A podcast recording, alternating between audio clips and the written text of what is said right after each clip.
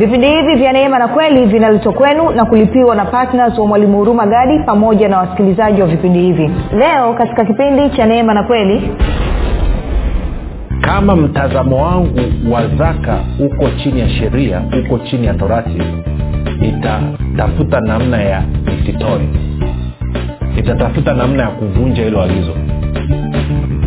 Kama mtazamo wangu uko chini ya neema nitatafuta fursa ya kutoa. Kwa lugha nyingine kama mtazamo wangu bado uko chini ya sheria chini ya torati chini ya amri kumi swala la kutoa zaka ntalichukia ntalikataa ntalipinga ntaliona ni uonevu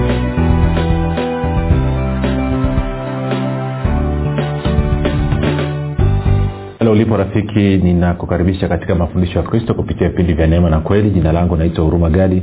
Ninafuraha kwamba umeweza kuungana nami kwa mara nyingine tena ili kuweza kusikiliza kile ambacho bwana wetu yesu kristo ametuandalia. Kumbuka tu mafundisho ya kristo yanakuja kwako kila siku muda na wakati kama huu yakiwa na lengo la kujenga na kuimarisha imani yako. Wewe unanisikiliza ili uweze kukua na kufika katika cheo cha kimo cha utimilifu wa kristo. Kwa lugha nyingine ufike bahali uweze kufikiri kama kristo uweze kuzungumza kama kristo na uweze kutenda kama kristo kufikiri kwako rafiki kuna mchango wa moja kwa moja katika kuamini kwako. Ukifikiri vibaya utaamini vibaya. Lakini kama utafikiri vizuri ni dhahiri utaamini vizuri. Hivyo basi fanya maamuzi ya kufikiri vizuri na kufikiri vizuri ni kufikiri kama kristo. Na ili uweze kufikiri kama kristo unabudi kuwa mwanafunzi wa kristo. Na mwanafunzi wa kristo anasikiliza na kufuatilia mafundisho ya kristo kupitia vipindi vya neema na kweli. Tunaanza somo jipya leo lenye kichwa kinachosema zaka kabla na baada ya msalaba zaka kabla na baada ya msalaba ama kazi ya msalaba ya bwana wetu yesu kristo. Ninaamini ni somo zuri kabisa ambalo ni linakuja kwa wakati mwafaka hasa ukizingatia wiki mbili zilizopita tulikuwa tunaangalia swala zima la neema. Katika ile wiki ya kwanza wiki ya pili tukawa tunaangalia tofauti kati ya sheria na neema. Na kwa maana hiyo inaibua maswali sasa vipi kuhusu zaka? Tunafanyaje kuhusu zaka? Inakuwaje? Inaondoka kabisa inakuwepo na kama inakuwepo inakuwepo kwa namna gani na kadhalika kadhalika. Kabla ya kuendelea nikukumbushe tu kwamba Uh, mafundisho haya pia yanapatikana katika youtube uh, channel yetu inaitwa mwalimu huruma gadi. Uh, na pia kama ungependa kupata mafundisho ya kwa njia ya sauti basi tuna, uh, tunatoa mafundisho ya kupitia mtandao wa kijamii wa telegram. Na telegram inafanya kazi kama vile whatsapp inavyofanya kazi. Na uh, unaipataje? Unaenda kwenye play store unapakua application ile. Ukishapakua application ile basi una unatuma una, una, una, una ujumbe mfupi tu. Unasema niunge katika namba sifuri saba 7895242 nawe unaunganishwa.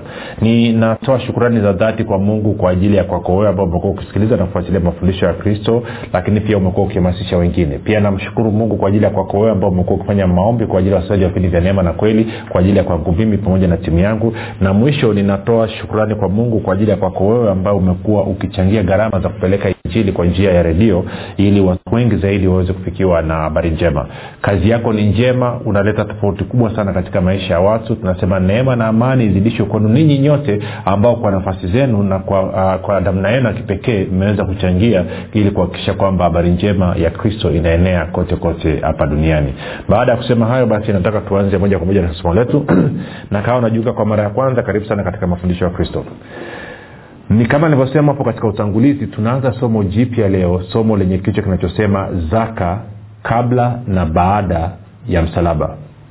Kwa lugha nyingine tunataka tuchambue tuangalie swala zima la zaka na labda kwa wale wamsiojua zaka pia inaitwa fungu la kumi. Kwa hiyo tungeweza kusema fungu la kumi kabla na baada ya msalaba.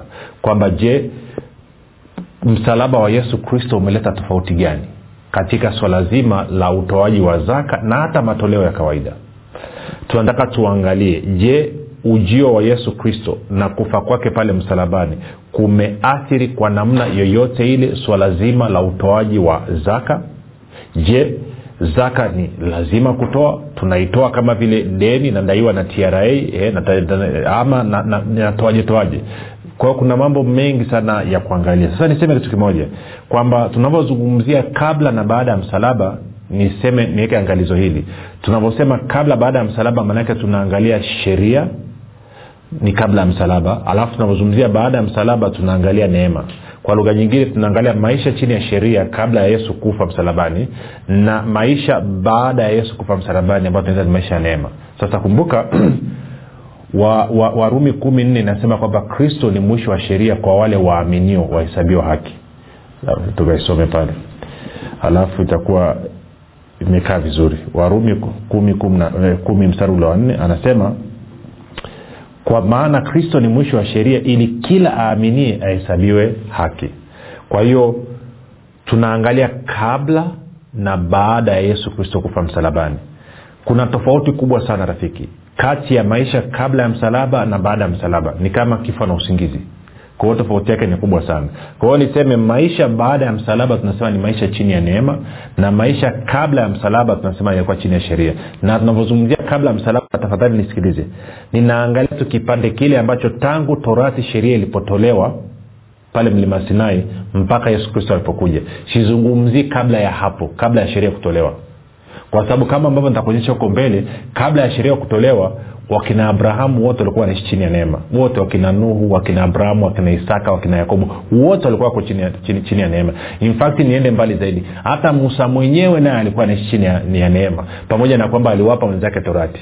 Tuko sawasawa sasa tuende tuongee taratibu. Nitasema hivi. Kumbuka ki, kipindi chetu katika wiki iliyopita tulikuwa tunaangalia tofauti kati ya sheria na, na na neema. Na kati ya tofauti kadhaa tuliziangalia nianze kwanza kwa kuiweka hapa mbele mwanzo kabisa. Aa, katika warumi mlango wa saba kama utakumbuka aa, nisome ule mstari wa tano mpaka wa sita kwanza. Hasa kwa maana tulipokuwa katika hali ya mwili tamaa za dhambi zilizokuwako kwa sababu ya torati zilitenda kazi katika viungo vyetu hata tukaizalia mauti mazao. Kwa hiyo anasema torati iliinua tamaa ya dhambi ndani yetu. Anasema bali sasa tumefunguliwa kutoka katika torati. Maanake ni baada ya msalaba sasa. Tumeifia hali hile iliyotupinga ili sisi tupate kutumika katika hali mpya ya roho si katika hali ya zamani ya andiko ama ya sheria ama ya torati.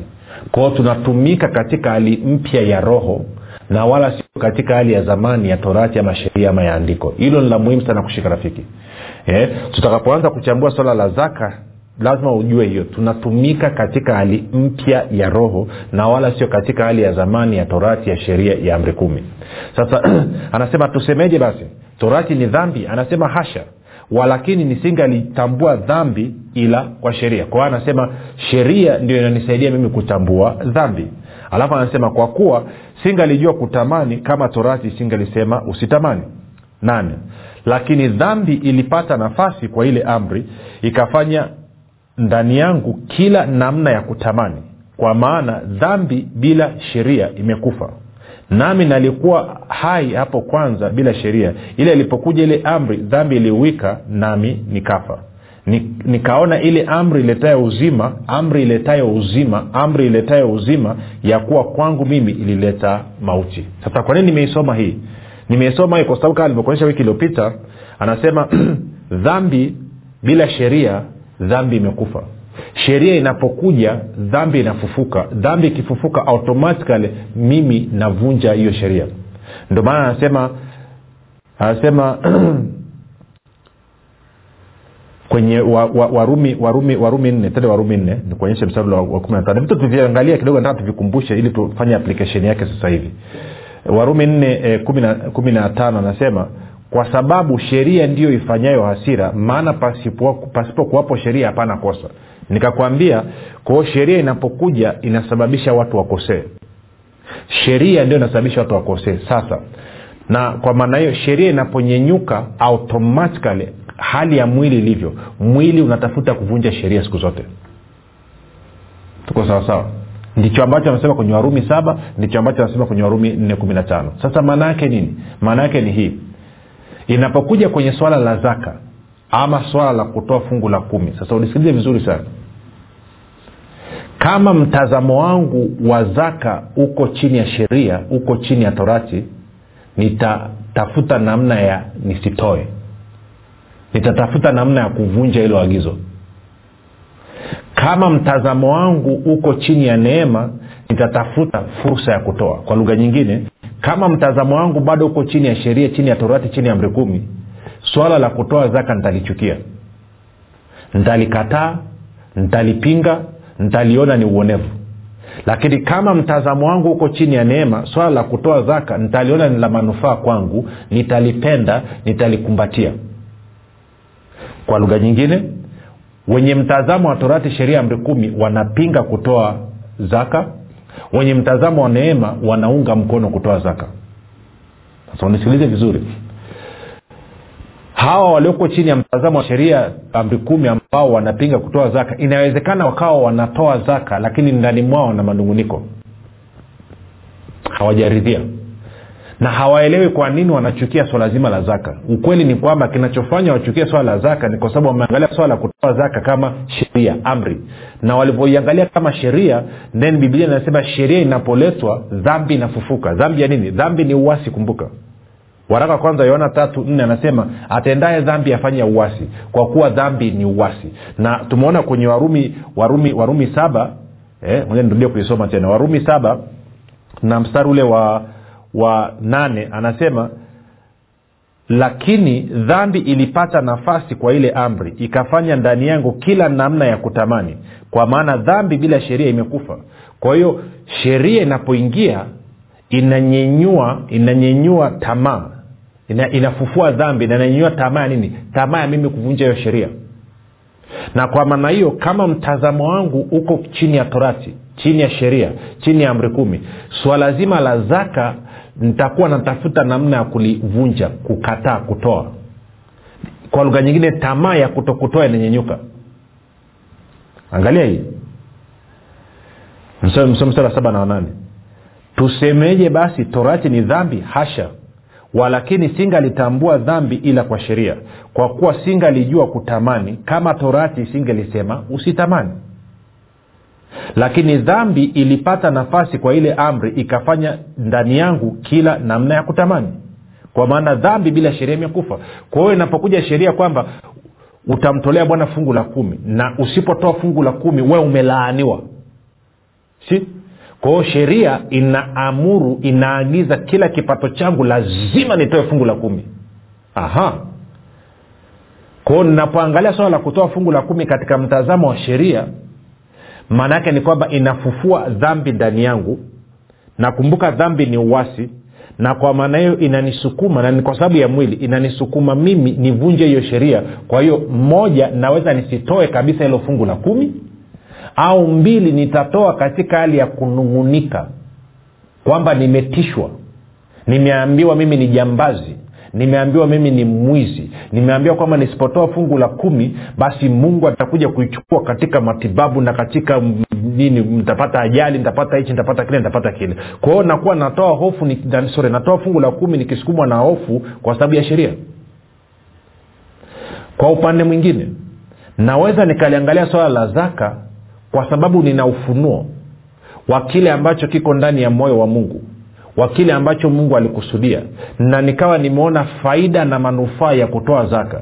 Kwao nitakaposikia swala la zaka nitakuwa ninafurahi kwa sababu kwangu mimi zaka ni maongezeko. Kwa sababu kwangu mimi zaka inaimarisha uhusiano wangu. Nini ni fursa ya mimi kumwonyesha mungu ambaye ni baba yangu nampenda na kumheshimu kiasi gani. Kwa nini? Kwa sababu tayari nimekwisha kubarikiwa kwa baraka zote za rohoni. Kwao sitoi fungu la kumi ili nibarikiwe. Natoa fungu la kumi kwa sababu tayari nimekwisha kubarikiwa. Kwao kwa mtu mwenye mtazamo wa neema swala la kutoa fungu la kumi alimsumbui kichwa. Lakini kwa mtu mwenye mtazamo wa sheria swala la kutoa fungu la kumi linamsumbua. Moja asitoe kabisa ama mbili akatoa akiwa amejaa manunguniko. Unanyelewa sawasawa na kwa maana hiyo basi inatufikisha kwenye pointi hii kwamba watu wote wanaopinga na ninazungumzia wakristo hapa watu baki wa duniani. Maanaake wao wanayakwao. Lakini karibu watu wote wanaopinga swala zima la zaka na kutoa fungu la kumi kwa namna moja ama nyingine sheria inatenda kazi ndani yao pasipo wao kujua. Kumbuka sheria ikiingia inafufua dhambi. Na dhambi ni uwasi kwao automatically unakuwa una hali ya kurebel hali ya kuwasi unataka kukataa. Tuko sawasawa lakini kama ungekuwa una mtazamo wa neema isinge kusumbua. Kwa mfano okay tende kwenye mstari ule tatu ambao umezoeleka siku zote. Nianze kuzungumzia kwanza. Tende kwenye malaki tatu. Malaki tatu ni mstari maarufu sana kwenye makanisa. Na ntaanza nisome mstari wa nane mpaka wa kumi kwanza ambao umezoeleka kusomwa. Kumbuka leo ni utangulizi tu. Na, na, na, labda niseme kitu hichi kabla kabla pia sija sijasoma mstari huu swala la kutoa fungu la kumi ama zaka sio la kila mtu. Unasema unamaanisha nini? Ya sio la kila mtu. Kama hautaki kutoa fungu la kumi acha usitoe. Na mungu hata kuchukia. Mungu hata kupiga. Mungu hata kulaani. Kwa hiyo ni lazima kutoa fungu la kumi? Sio lazima. Lakini ni muhimu. Ah, ah, sasa unasema nini? Ya mungu mtazamo wa mungu kuhusu wewe rafiki haubadiliki. Mtazamo wake haubadiliki hata siku moja. Kumbuka mungu alikupenda wewe na mimi tulipokuwa tungali wenye dhambi. Warumi tano mstari ule wa nane anasema mungu adhirisha pendo lake kwetu sisi kwamba kristo alikufa kwa ajili yetu tulipokuwa tungali wenye dhambi. Kwa hiyo kama wakati nilikuwa mwenye dhambi bado mungu alikuwa ananipenda akamtoa mwanawake wa pekee kwa ajili yangu. Hamna lolote naloweza kulifanya leo hii mungu anichukie. Isipokuwa dhambi ambao ni uwasi uwasi maanaake ni mwasi ni mtu ambaye anapinga anampinga mwingine. Kwao dhambi ni uwasi kwao nitakapoingia kwenye dhambi maanake automatikali itanifanya mimi ndo nimkimbie mungu itanisababisha mimi nimkatae mungu. Na kama hauamini angalia jinsi ambavyo ukiwa umefanya mambo mabaya. Alafu ukafungua labda redio alafu ukasikia kuna mtumishi anahubiri. Unafanya nini? Unabadilisha channel. Ukawasha tv wakati mtumishi kuna namna ya condemnation inaingia ndani mwako unamkimbia mungu. Adamu alimkimbia mungu na ndivyo watu wote leo hii ambao wanajishughulisha katika mambo ambayo sio sahii wanamkimbia mungu. Sasa tende kwenye malaki tatu. Kwao ndio maana nikakwambia zaka sio kwa ajili ya kila mtu napenda pia hata mtumishi mmoja anaitwa joseph prince naye alifundisha akasema akasema tithing is not for everyone. Ni kwa wale wanaotaka tu kwa wale ambao wameona faida kwa wale ambao wameona matunda. Na kwa maneno tunavyozungumza pia hapa unielewe inawezekana wewe una mtazamo wako wewe una msimamo wako tayari kwamba hutaki swala zima la fungu la kumi hutaki swala zima la zaka. Usikonde wala hatuna ugomvi na wewe. Navyofundisha hapa najaribu kuzungumza na wale watu ambao ama wameshafanya maamuzi watakuwa wakitoa fungu la kumi ili kuwasaidia wawe na mtazamo sahihi. Na mbili nazungumza na wale ambao hawajafanya maamuzi kwa sababu wanasema sina taarifa za kutosha. Sina ufahamu na uelewa wa kutosha wa kunisaidia mimi kufanya maamuzi yanayoeleweka. Kwao nazungumza na haya makundi mawili. Kwa wewe ambaye unapinga hautaki sizungumzi na wewe tuko sawasawa kwa hiyo wala usije ukapoteze nguvu zako kasema moja nimwandikie mwalimu nimpigie simu. Don't waste your time. Sitakujibu sitaangaika na wewe. Mimi napende, naleta kile ambacho neno la mungu linaonyesha katika mtazamo wa agano jipya baada ya kazi ya msalaba ya yesu kristo. Alafu wewe mwenyewe una uhuru wa kuamua unafanya ama ufanyi kama nilivyosema zaka fungu la kumi sio kwa ajili ya kila mtu lakini ninaamini basi utakaponisikiliza mpaka kufika mwisho wa mfululizo wa masomo haya utakuwa umepata uelewa mpana na uelewa wa kina kiasi kwamba wewe kwa kuwa uko chini ya neema utakuwa una shauku na kiu ya kutoa zaka kwa sababu utajua ni kwa ajili ya manufaa yako na wala mungu akuileta kwa ajili ya kukuumiza wewe. Hasa baada ya kusema tuende kwenye malaki tatu. Mstari ule wa nane hadi wa kumi ndo umezoeleka kusomwa. Naomba niusome kama ambavyo unasomwaga makanisani. Alafu tuangalie mambo machache anasema je mwanadamu atamwibia mungu? Lakini ninyi mnaniibia mimi. Lakini ninyi mwasema tumekuibia kwa namna gani? Mmeniibia zaka na dhabihu. Ninyi mmelaaniwa kwa laana maana mnaniibia mimi naam taifa hili lote leteni zaka kamili ghalani ili kiwemo chakula katika nyumba yangu mkanijaribu kwa njia hiyo asema bwana wa majeshi. Mjue kama sitawafungulia madirisha ya mbinguni na ku, kuwamwagilieni baraka hata isiwepo nafasi ya kutosha au la na kwa ajili yenu nitamkemea yeye alaye wala hata haribu mazao ya ardhi yenu wala mzabibu wenu. Hautapukutisha matunda yake kabla ya wakati wake katika mashamba asema bwana wa majeshi. Sasa hichi kifungu ndo kimekuwa kikitumika sana kupigilia msumari habari ya watu kutoa fungu la kumi. Na kwa sababu hiyo imeleta shida ndio maana kuna sinema moja sema will a man rob god. Je mwanadamu atamwibia bwana? Na kwa baadaye imeleta vurugu kweli kweli imeleta ugomvi kweli kweli. Sasa na nitakapokuwa tukifundisha na tukiangalia na kuchambua nitaangalia sababu za wale ambao wanatetea kutoa fungu la kumi ama zaka. Je sababu zao ni sahihi? Zina mashiko zina mtazamo sahihi zina nia njema nyuma yake? Na kwa wale ambao wanapinga kutoa fungu la kumi je sababu zao zina mashiko zina nia njema ndani yake? Kwa hiyo tutapita kuangalia hoja za pande zote mbili. Kwa wale wanaounga mkono na wale wanaopinga. Kwao nirudie tena. Kuwa free kuwa huru rafiki hapa tunachambua Usi, usikubali ukaingiliwa na hali ya, ya, ya condemnation kwamba ukajiona kuwa unaachia ukaingiwa na hali ya kusinyaa. Hapana. Lengo la kujifunza hapa ni hili kama mtu ataamua kutoa zaka kutoa fungu la kumi basi atoe akiwa na mtazamo sahihi mtazamo ambao unakubaliana na kazi kamilifu ya msalaba ya bwana wetu yesu kristo. Na kwa wale ambao wanakataa basi wakatae lakini wakijua kwamba haya ndo manufaa. Hii ndo ilikuwa kusudi la mungu kuleta fungu la kumi na kwa maneo wajue wanakosa nini. Sasa hapa anasema kwanza anasema nianze na hii kwa sababu muda umetuishia. Anasema mstari wa tisa anasema ninyi mmelaaniwa kwa laana maana mnaniibia mimi nam taifa hili lote. Kwao mungu anazungumza na taifa la israeli kwao anasema taifa la israeli ni waizi. Wanamwibia sasa lazima kwanza nianze kujua anavyozungumza hivi ametokea kwenye engo gani. Maanake nikichukua tu hii nikaanza kukurupukana na kuongea huwezi ukaniambia na unisikilize vizuri huwezi ukaniambia waisraeli wote walikuwa watoe fungu la kumi. Huwezi ukaniambia hivyo.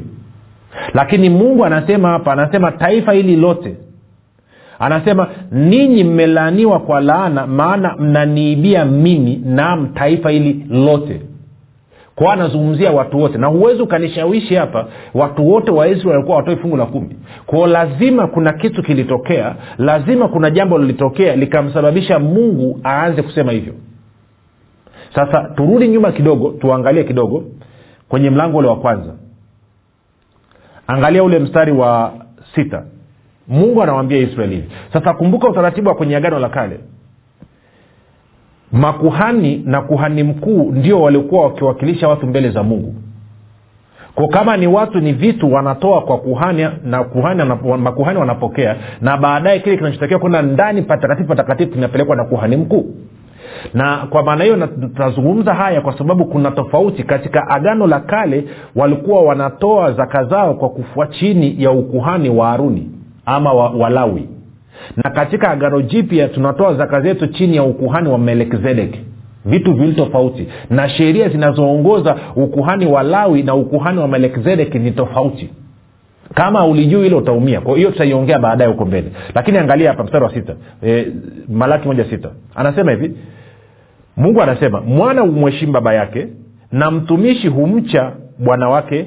Kwa in baba umweshimu, mwana humweshimu baba yake na mtumishi humheshimu bwana wake. Basi kama mimi ni baba yenu heshima yangu iko wapi? Na kama mimi ni bwana wenu ama ni, ni bwana wenu ni bosi wenu basi kicho changu ama heshima yangu iwapi bwana wa majeshi awauliza ninyi enyi makuhani unaona hiyo? Enyi makuhani mnaolidharau jina langu nanyi mwasema tumelidharau jina lako kwa jinsi gani anawajibu saba. Anasema mnatoa chakula kilichotiwa unajisi juu ya madhabahu yangu nanyi mwasema sisi tumekutia unajisi kwa jinsi gani? Kwa sababu mwasema meza ya bwana ni kitu cha kudharauliwa. Nane tena mtoapo sadaka aliye kipofu si vibaya? Na mtoapo sadaka walio vilema na wagonjwa si vibaya? Haya mtolee liwali wako ama bosi wako mkuu wa wilaya ama mkuu wa mkoa. Je atakuwa radhi nawe au atakubali atakukubali nafsi yako?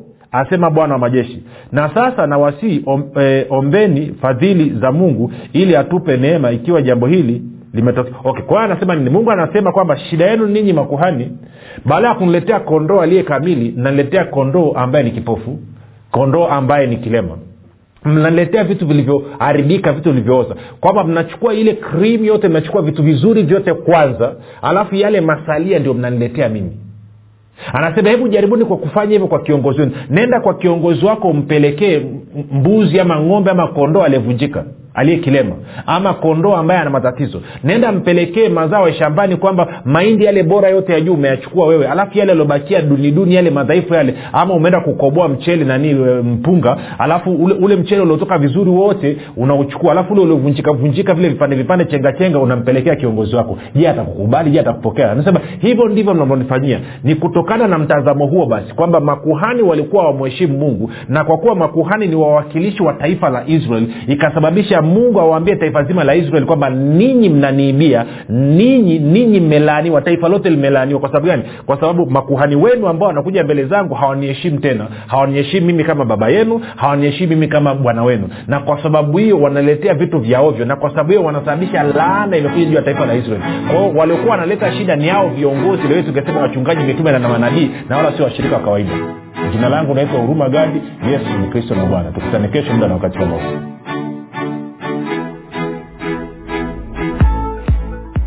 mwalimu hurumagadi anapenda kuwashukuru wanafunzi wote wa kristo waliotii sauti ya mungu na kufanya maamuzi ya kuwa patna vipindi vya neema na kweli kwa njia ya redio. Kama hujafanya maamuzi ya kuwa patna vipindi vya neema na kweli haujachelewa bado. Kwani mungu amefungua mlango mwingine kwa mwalimu huruma gadi ewe mwanafunzi wa kristo amua leo kumuunga mkono mwalimu huruma gadi katika kuhakikisha vipindi vya neema na kweli vinawafikia watu wengi zaidi kwa kutuma sadaka yako ya upendo ya kiasi chochote kupitia namba empesa 764 5242 ama airtelmane 7895242 ama tigopesa pesa 6735242 nitarudia.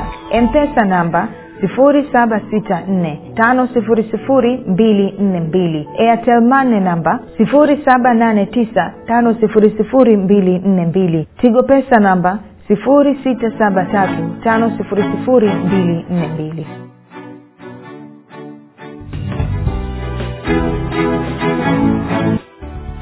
umekuwa ukisikiliza kipindi cha neema na kweli kutoka kwa mwalimu huruma gadi. Usiache kumfolo katika facebook instagram na twitter kwa jina la mwalimu huruma gadi. Pamoja na kusubscribe katika youtube channel ya mwalimu huruma gadi kwa mafundisho zaidi. Kwa maswali ama maombezi tupigie simu namba 7645242 au 6735242